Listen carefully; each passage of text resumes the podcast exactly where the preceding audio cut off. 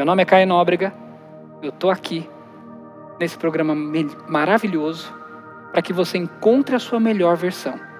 E para encontrar a sua melhor versão, é preciso uma viagem maluca e ao mesmo tempo apaixonante, que é para dentro de si e entender quem está aí agora. Traçar o plano para a sua melhor versão. E mais do que traçar o plano, não é só tomar a decisão, é bancar todos os dias essa grande decisão com pequenas milhares de grandes decisões. Estamos aqui com um grande projeto e vocês verão aqui na Mixplay TV. E eu convido vocês a viajarem conosco, não só nas aulas, mas dentro das mentorias. E cada coisa que for falada, cada palavra, cada conceito, cada estudo, cada dica, aí a dica é a seguinte: aprender, aprender. Abre essa fresta aí do aprendizado e do crescimento e abraça a causa. Você só não vai voar se você não quiser. E aí a escolha é tua. Sejam bem-vindos. Eu vou chamar um VT agora para que você conheça o projeto e, assim como eu, se apaixone por ele. Pode rodar. Muito bem. Então, ó, tem um QR Code aqui para que você possa fazer parte dessa mentoria, possa trabalhar aí a mente, para que você possa, na verdade, não é só trabalhar, mas imagine ter a oportunidade de visitar e conhecer melhor o manual do proprietário, como você funciona, quais são suas preferências, o que você, o que é mais eficiente com você, o que não é tão eficiente com você. E aí tendo esse poder de escolha, é mais fácil nesse nessa jornada que você começa agora, mas não termina agora. Nós chamamos vocês verão. A questão é, o que você faz agora vai ter uma sustentabilidade e durar por toda a vida. E para que isso possa estar tá bem embasado, daqui a pouco, como eu já disse, nós teremos uma convidada ilustre. Uma convidada que, assim, ela, ela não mergulha. Eu acho que ela tem um submarino, tamanha profundidade que ela busca naquilo que ela estuda e se apaixona. E um dos temas que ela mais ama é a questão da neurociência, e daqui a pouco ela vai estar aqui com a gente. Só que antes disso, eu queria te falar de algumas armadilhas. Primeiro ponto. Antes de você entrar nesse tema das armadilhas, saiba que ninguém muda ninguém. Eu não tenho pretensão nenhuma de te mudar, assim como daqui a pouco a Joana também não tem pretensão de te mudar. Porque a escolha da mudança sempre vai ser sua. Ninguém pode fazer isso por você. Só que existem algumas armadilhas que podem te pegar. E a primeira dela é a suposição. Achar que você vai crescer automaticamente. Não vai. Esquece. Você precisa ter um plano e construindo esse plano, você vai sair da zona de conforto, da inércia, buscando aquilo que faz sentido para você. Para quem não sabe o que é, qualquer caminho pode servir. Vamos colocar dessa forma. Até dentro do mercado, eu vejo muito. Eu tenho 12 anos de experiência em várias empresas, dando treinamento, mentorias, coaching, palestras, em desenvolvimento de pessoas. E a minha primeira formação é educação física. Lá atrás eu fiz porque eu fui atleta e treinava a categoria de cima, e com aquela categoria de cima, meu esporte era ginástica olímpica, eu apanhava muito. Era muito difícil, era muito mais complicado. E eu não entendi o porquê o professor me colocava naquela categoria, sabendo que eu não tinha, não era páreo para aqueles caras. Até que, num determinado momento, eu voltava do treino daquela categoria de cima e quando eu treinava na de baixo eu voava. Aí eu comecei a entender que essa suposição de, puxa, o que, que eu vou estar tá fazendo lá em cima? Eu vou ser queimado, eu vou estar tá frito. Esses caras só querem pisar na minha cabeça. Ele quer fazer isso porque ele quer me dar uma lição. Quando eu parei de terceirizar e assumi o papel e assumi o controle do que eu tinha, foi onde eu decolei na minha ali carreira de atleta. E é muito legal trazer isso, porque às vezes a suposição, as pessoas elas acabam supondo o pior para elas e não o melhor. É muito louco isso. Putz, o raio vai cair na minha cabeça. Ah, eu vou perder o emprego na pandemia. Ah, eu vou começar esse programa aqui e não vai dar essa questão da melhor versão de mim mesmo. Não, não tem a melhor versão. Eu vou atingir no máximo a pior versão. É como se você se sabotasse, cara. Mas não existe sabotador. Todo comportamento é útil em algum contexto e você sempre ganha alguma coisa com as suas escolhas. Tem que identificar, entender essas conversas internas. E essas conversas internas é como você desatar nós vai assim adiantar anos de caminhada. Só que para que isso aconteça, então a primeira armadilha é a questão da suposição, a segunda é a falta de conhecimento. Putz, cara, eu tenho que aprender mais sobre isso. Ah, eu vou buscar. O dia que eu aprender, aí sim eu vou decolar. Tá, só que o dia que você for buscar e você for crescendo, você vai perceber que outras coisas já estão sendo lançadas no mundo e talvez você já esteja desatualizado. Por isso que algumas pessoas acabam uma formação na escola, na faculdade, no MBA e param de estudar. Isso é uma das maiores cacas que a gente pode fazer na nossa carreira, porque o aprender a aprender, que é um dos pilares da educação da Unesco lá atrás, faz com que você abra essa fresta aí e fale, cara, o que eu posso aprender com essa pessoa? Ah, Caí, mas ela é melhor que você. Ótimo! Então eu vou parar e escutá-la.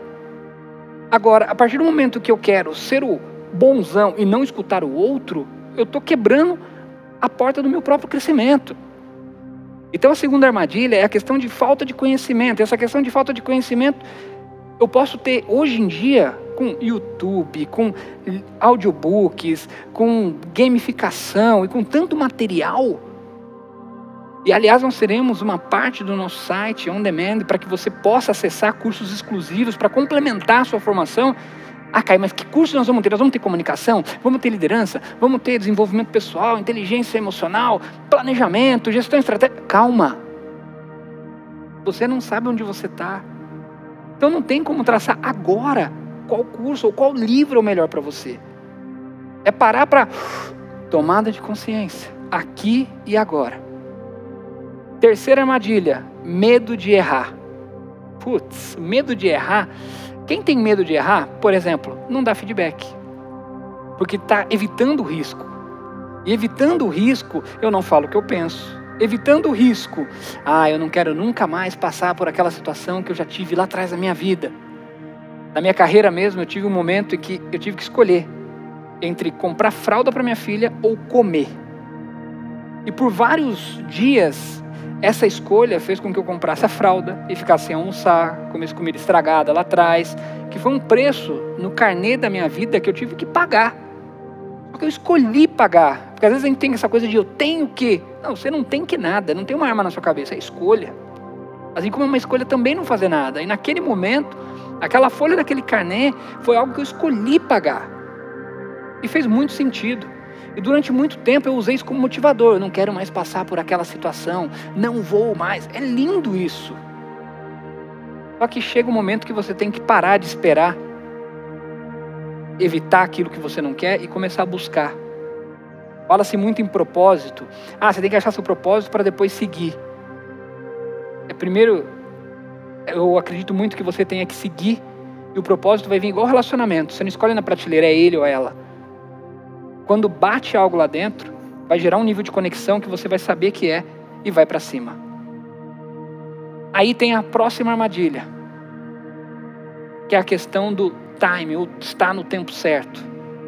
E quando você não está no tempo certo, você entende o seguinte: imagine que eu tenho cinco sapos em cima de um tronco, à beira de um lago.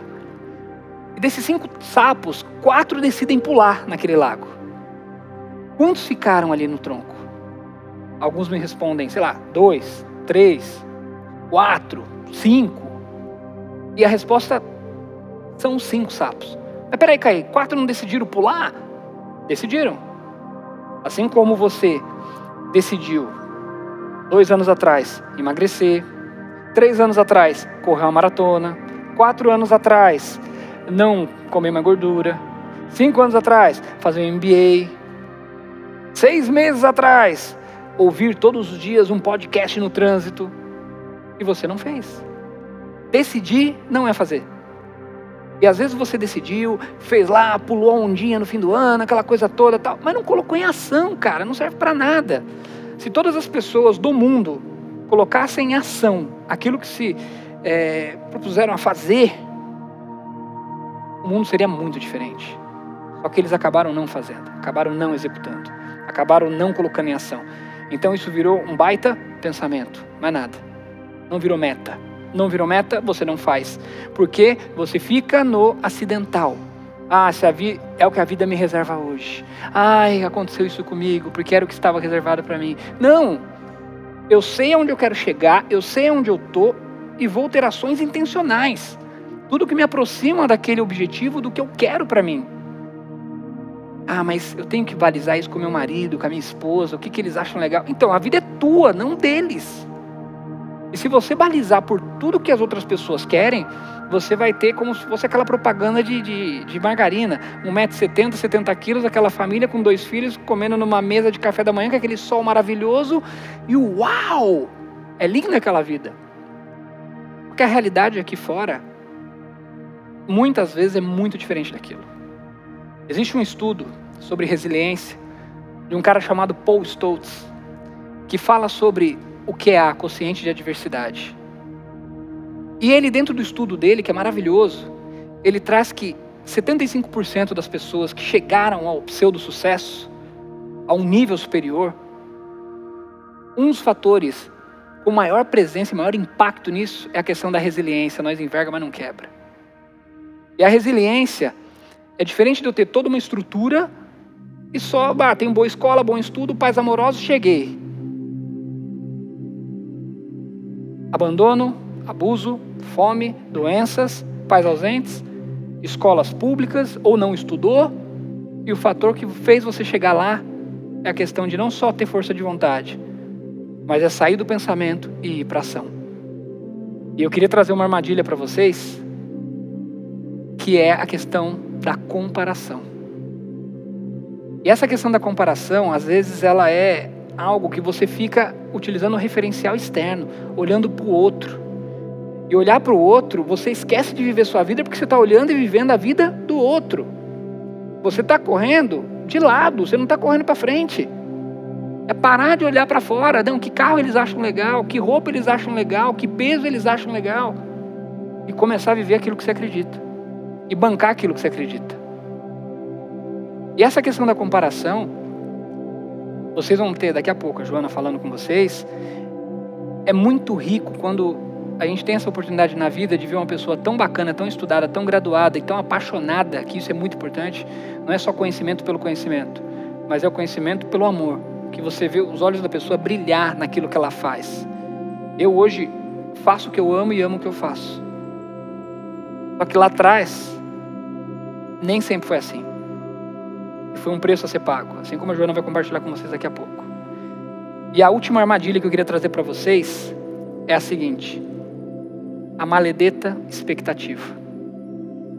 E a expectativa, muitas vezes a gente coloca na mão do outro uma expectativa, ah, ele vai fazer aquilo para mim. Ou, olha, essa aula que eu entrei essa semana, tá, estamos tendo aula aí desde as sete da manhã com vários professores, eu acompanhei aqui os bastidores, elas entram de sorriso de orelha a orelha. E aí vem uma coisa muito legal da, dessa questão da expectativa, que elas estão tão engajadas que elas não dão uma aula. Sabe aquela coisa de, ah, eu vou lá dar uma aula, tal, põe a música da zumba, vamos lá, pá, pum, pá, pum. Elas estão felizes fazendo isso aqui. Porque isso vai além da aula. Isso toca o coração delas. Tocou o coração, ela não dá o horário dela, ela não vai fazer só aquela aula. Ela vai fazer tudo o que ela tem ao alcance para encantar quem está aí do outro lado. E quando você começa a interagir com pessoas que estão nesse nível de entrega, e você começa a entender e olhar ao redor e ver coisas que te apaixonam e coisas que fazem sentido para você, o seu nível de entrega também vai aumentar. Caí, mas essa questão da expectativa? Eu gosto de substituir expectativa por intenção, porque intenção eu tenho controle. Expectativa eu coloco na mão de alguém ou de outro. A minha expectativa com essa live é, ok, coloquei na mão do outro. A minha expectativa com esse relacionamento é: coloquei na mão do outro. Você não casa para fazer o outro feliz, você casa para ser feliz. E o casamento que eu digo, não só no relacionamento pessoal, mas como o que você faz.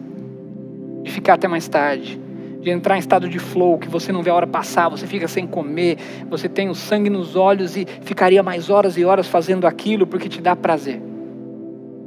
Essa é a proposta da sua melhor versão. A sua melhor versão não é, ah, vou trabalhar mais então, cair. Não, é trabalhar certo. Sua melhor versão, de fato, é olhar e parar de, de buscar só o resultado e olhar como você aprimora o que você faz hoje. Não é reinventar a roda, é fazer o básico. E o básico muito bem feito. E como nós estamos aqui falando de uma forma bem rápida, espaçada, nós vamos trazer convidados e eu vou ter a honra de chamar ela agora. E aí é importante a gente sugar o máximo que a gente puder do conhecimento dela, que mesmo a gente não vai conseguir. O sucesso deixa rastros. E quando você olha pessoas como ela, como a Joana, eu vou chamar agora, você vê que um dos rastros que deixa é a questão da consistência, é a questão do passo a passo, é a questão de escolhas, de ao, ao invés de maratonar uma série, escolher o livro, ler artigo, estar embasada, porque contra fatos não há argumentos. E o mais legal de não só estar embasada é estar apaixonada pelo que faz. Tenho a honra de chamar para vocês aqui Joana Carreirão, especialista em neurociência. Aliás, especialista nada, eu vou além. Apaixonada, que acho que aí é, é mais legal e mais impactante. Joana, seja bem-vinda, boa noite. Boa noite, Caê. Boa, boa noite para todo mundo que está aí essa noite assistindo essa live. Fiquei muito feliz então, com a apresentação. Seja bem-vindo, se apresente. Imagina, que isso. Por favor, é, como é que começou essa paixão por neurociência e onde isso impacta a vida das pessoas? Porque às vezes está tão perto e as pessoas deixam isso tão distante. Se elas soubessem o benefício, mas enfim, a especialista fala.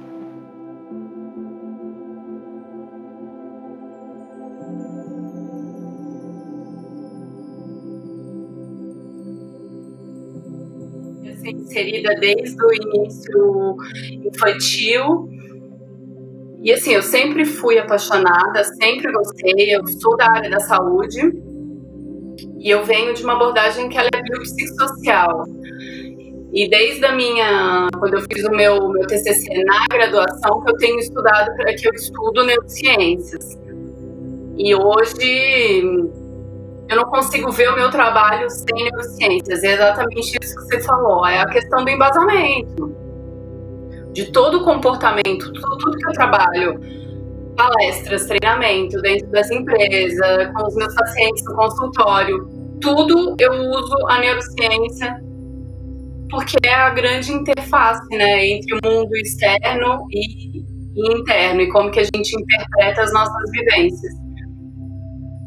Então, sim, sou apaixonada. Não, assim, eu falei para você, né, a gente estava conversando um pouco antes, é, os olhos brilham e é gostoso conversar com pessoas que são apaixonadas pelo que fazem.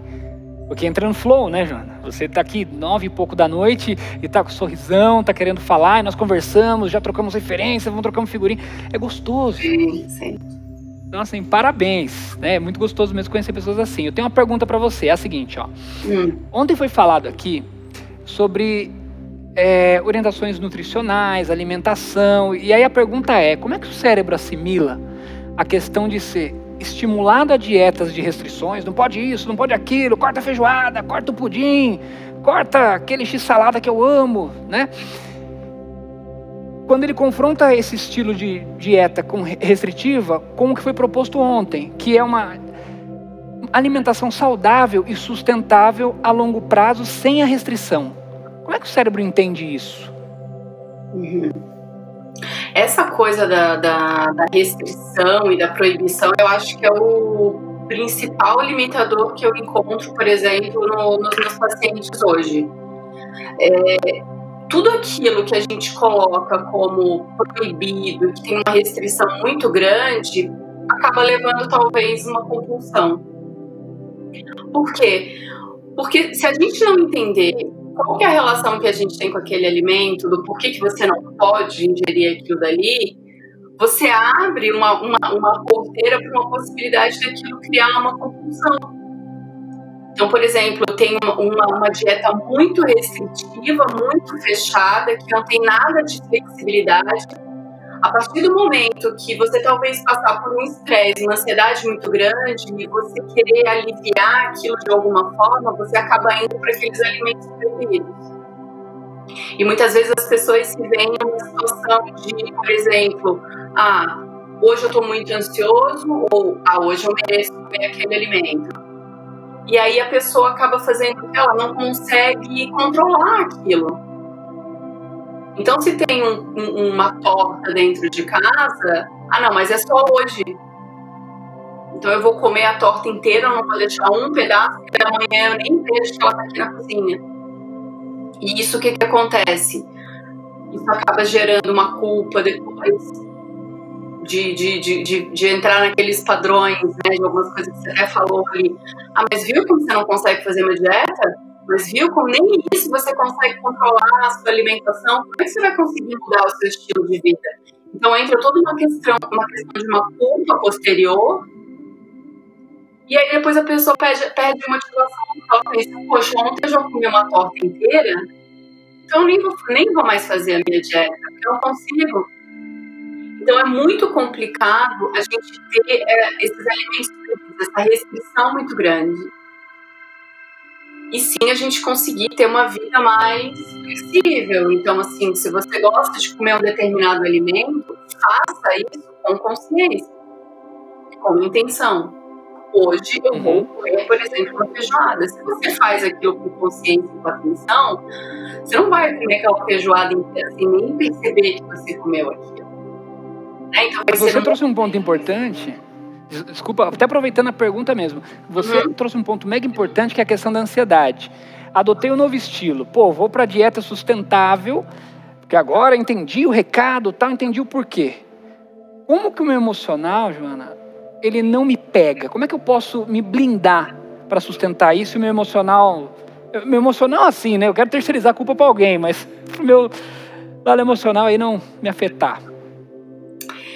A questão do lado emocional, que eu acho que na verdade não é o nosso lado emo emocional que nos boicota, uhum. na verdade é o nosso lado racional que cria desculpas racionais para poder justificar uma demanda emocional, porque todo o nosso, todo o nosso drive do nosso comportamento está na nossa emocionalidade, na dinâmica emocional no nosso cérebro. Então, assim, a questão da ansiedade, se você for olhar, é, que realmente gera ansiedade são, são, são circuitos cerebrais envolvidos é, na parte mais executiva e mais racional que coloca uma lupa em determinadas situações e aquilo aumenta muito. Isso é a ansiedade, né? De você ver possibilidades do que vai dar errado, de você simular cenários futuros e, e, e cenários de tudo aquilo que pode é, acontecer de errado. A questão da ansiedade nos nossos hábitos ela, ela vem muito no automático, né? Então, assim, quero propor uma mudança na minha vida, mas aquilo ali gera uma ansiedade tão grande que você tenta aliviar aquilo. Muitas vezes você não tem consciência dos seus gatilhos, do que realmente está gerando aquela ansiedade. É a dificuldade que você tem de iniciar algo novo, é a relação que você tem com aquilo ali. Então, assim, a gente precisa trazer, como você falou, a questão da intencionalidade. A intenção ela ser consciente, não inconsciente. A intenção ela está sempre presente. Depende da nossa trouxe aqui ciência. Ah, e um ponto que você trouxe aqui é aquela questão do inconsciente e consciente. Eu vou só dar o dado e você, por favor, vamos fazer esse bate-bola. 5% consciente, regulado, passo a passo, tem um plano, eu tenho aqui agora, e 95% inconsciente. Né? Como é que se relaciona isso? Por que, que é tão difícil mudar? Mudar os hábitos, você diz assim? Mudar. Porque a gente, ao longo da nossa evolução, a gente desenvolveu uma capacidade de automatizar determinados comportamentos, para você poder priorizar os outros mais importantes. A gente não tem capacidade, por exemplo, de estar consciente o tempo inteiro Desde você, por exemplo, pedir para o seu intestino funcionar, de você digerir um alimento, né, que já seriam funções que são automáticas, e outras, desde você hoje conseguir se alimentar, estar comendo, com toda uma questão de motricidade, enquanto você pensa e conversa com alguém. Você não para para pensar, cérebro, vai lá, mais uma garfada, coma aqui. Então a gente automatizou uma série de, de, de, processos internos para a gente poder dar vazão para outras áreas mais superiores poderem dar atenção e outras coisas mais importantes. Então, todo o processamento que ele é ele tem uma função muito importante. A questão é que a gente tem automatizado coisas que não deveriam ser automatizadas. Esse é que é o grande problema. Deveria, então a gente acaba automatizando. Parar e, parar e tomar consciência, né? Pois é, mas o que, que eu estou fazendo? Por que eu estou fazendo isso? Quer dizer, eu tô, eu tô muito ansioso e naquele momento daquela ansiedade, entender o que, que é aquele gatilho daquela ansiedade e por que, que normalmente eu tendo a, a, a ir para determinado alimento. Porque você só tem consciência quando você acaba aquele saco de pipoca no cinema no final, ou quando você comeu a caixa de chocolate inteira, você pensa, nossa, o que, que eu fiz? Então, Ana, gente... quando eu... Ah, desculpa, acabei de cortando. Quando eu penso na estrutura de o que eu penso altera o que eu sinto, altera o que eu faço. E algumas pessoas acabam errando e só tentando mudar comportamento ao invés do mindset. Investindo, ah, você não pode fazer isso. Enquanto tem alguém olhando, eu não faço, não tenho comportamento observável. Agora, eu não mudei minha forma de pensar, não vai ser sustentável. Se eu não tiver alguém para cobrar, vou repetir o comportamento. Como é que a neurociência vê isso? É, o que, que acontece? Na verdade, é, primeiro primeiro tem uma emoção de fundo, de base, que é o que move os nossos comportamentos, que é o, é, que, é o que direciona a gente no nosso comportamento, é a nossa... E quando a gente fala emoção, não tem a ver com afeto, tá, gente? Tem a ver com uma química interna, porque a emoção, se a gente for olhar, é um, um, um comportamento adaptativo que nos coloca é, é, é diante de determinadas situações para a gente poder ter um comportamento mais adaptado. E assim, e é uma uma questão química. A emoção, ela não tá ali. Você não sente medo só porque você está sentindo medo. O medo tá ali por uma questão de sobrevivência. Você sente raiva porque você também está no modo de defesa. A tristeza, ela vem num momento muito importante para te direcionar a não sentir aquilo novamente. E toda essa mudança de, de comportamento, por exemplo, como é que eu vou formar um hábito? O hábito não se forma através do pensamento, ele se forma através do processo emocional. O hábito nada, nada mais é do que um circuito cerebral que, para você criar aquele circuito neural, você precisa de uma série de processos emocionais ali, de toda uma química que está envolvida naquele momento. Então, assim, é, que é a estrutura do hábito. Como é, como é que se forma um hábito na vida? Então, tem uma série de. de você tem né? Você precisa. Porque assim, se a gente for olhar para o hábito e, e, pensando nos nossos circuitos cerebrais, se a gente for olhar de uma forma bem lúdica para as pessoas entenderem, imagina que, que quando a gente nasce a gente tem um, um, um, um matagal, né? Uma floresta com, com árvore até em cima, que você precisa de toda uma validação para te colocar naquele, naquele naquele, naquele momento para tentar trilhar uma nova trilha. Você, você precisa de um certo esforço para poder ir baixando toda aquela grama para você passar por ali para tentar chegar em algum lugar. Com o tempo, essas trilhas elas começam a ser formadas de uma forma mais intensificada. Você já sabe como chegar lá.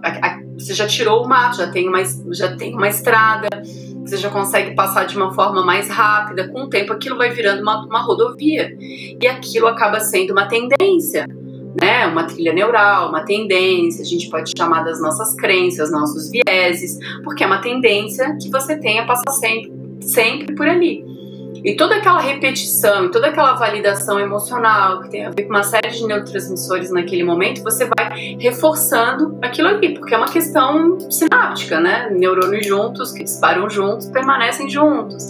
Então é isso que acontece. E é aí que é o papel da emoção. E muitas vezes a gente não para para observar as nossas emoções a gente interpreta muito do que a gente sente, a gente dá nomes, dá, dá, certas interpretações e depois de um tempo a gente começa a pensar sobre aquilo que a gente sente. Mas a gente acaba não trazendo essa, essa comunicação para o nosso corpo, essa escuta emocional, né? Dessa gestão emocional que ela é tão importante e principalmente quando a gente está falando aqui de, de, de mudança de hábitos, porque o que realmente vai fazer a gente mudar é o movimento, é a ação. Você mesmo falou isso no início. Porque o, o pensamento, pensando na, na, racionalidade, não é ele que ele não move essas trilhas, ele não, ele, ele não muda as nossas trilhas neurais, mas sim a partir do movimento, da ação e do comportamento. Então, por mais que você tenha metas e, e escreva tudo que você queira fazer, se você realmente não conseguir o primeiro dia ir lá e fazer, você não vai construir novas trilhas, novos, novos hábitos. Caraca. E você falou uma coisa muito legal, aliás, milhões de coisas bem legais. É gostoso, dá para conversar horas aqui com você. A questão de parar e você trouxe até Susan David aí, né? Nomear o sentimento, conversar com o sentimento. Que dica que você dá? Aliás, vou fazer a pergunta direta. Quais as cinco dicas que você poderia presentear as pessoas que estão assistindo para ajudar nessa mudança de hábito, sendo que uma delas ou várias delas ter essa conversa interna emocional? Uhum. É, eu acho que quando você define as suas metas, elas precisam ter um significado, uma interpretação, um significado, não é vou começar a academia amanhã, mas o que, que significa o começar a academia para você amanhã? O que, que significa para você mudar a sua alimentação? Né, o, o, quanto que você tem de intenção naquilo que você está fazendo. Você falou bastante aí hoje ao longo da, da live, que eu acho que é muito importante de ter essas metas claras, definidas e, e, e, de ter uma intenção, entender qual que é o significado que ela tem no contexto geral da vida, né? Então, isso eu acho que é muito importante. A questão do, do como eu estava falando, do começar a fazer é o tentar. A gente precisa tentar e começar. E talvez você vá fazer um dia e no segundo você não consiga. Então, assim, a gente também tem que ter uma certa flexibilidade nesse momento. Agora é muito importante, a partir do momento que eu tenho a, a meta e eu começo a fazer, eu preciso validar positivamente esse novo hábito. A gente vive tão automático, que foi o que a gente conversou, que você vai lá, você talvez consegue levantar a bunda da cadeira e ir na academia e fazer uma hora de academia. Só que a hora que você termina a academia, você já está pensando no que você vai fazer depois. E você acaba não validando positivamente a, a, a sensação de bem-estar do fazer aquela atividade, de estar presente naquele momento, porque o que vai construir essa trilha, que vai é, pingar ali naquela trilha para poder fortificar, é, são as emoções, são os neurotransmissores presentes, por exemplo, naquela sensação de bem-estar que é tão importante. Então, assim, validar aquilo dali, sentir aquela sensação de bem-estar, que isso é importante. Na formação de um hábito, a gente precisa de repetição, porque você precisa passar por aquela trilha muitas vezes para você criar uma, uma rodovia, porque se você passar por ali de vez em quando e virar só aquela trilha meio esburacada, cada vez que você quiser passar por ali vai ser um, um esforço. E você quer criar uma trilha de fácil acesso. Então, a repetição é muito importante. E outra coisa é essa validação, é você ampliar esses repertórios para que aquilo ali tenha associação com os seus outros hábitos. Então, atividade física tem relação com a alimentação, que tem a ver com o meu sono, que tem a ver com o meu autoconhecimento, que tem a ver com a minha gestão emocional. Então, assim, você vai linkando, você vai fazendo associações dessas atividades, desses novos hábitos, e você vai reforçando os circuitos entre eles, porque eles acabam sendo circuitos correlacionados. Então, um acaba também modelando o outro. Aquilo que você usa da sua disposição, da sua, da sua disciplina para alimentação, você vai modelar aquilo dali, por exemplo, para atividade física. Então, essa associação é importante. E os 21 dias de repetição, por exemplo, daquela teoria conhecida, tem até o livro e tal, é, como que a neurociência vê aquela mudança em 21 dias? Mas se eu quebrei um, é como uma campanha, eu tenho que começar de novo, como é que funciona isso? Olha, para ser bem sincera, não tem nenhuma pesquisa científica atual que mostre que 21 dias é o tempo certo. Cada pessoa é cada pessoa, cada um tem o seu cérebro, os seus circuitos neurais são diferentes dos meus, apesar que as nossas estruturas internas são muito parecidas, mas as, diante das suas experiências, os seus circuitos vão ser diferentes. E cada pessoa tem o seu tempo, a gente não tem como determinar isso.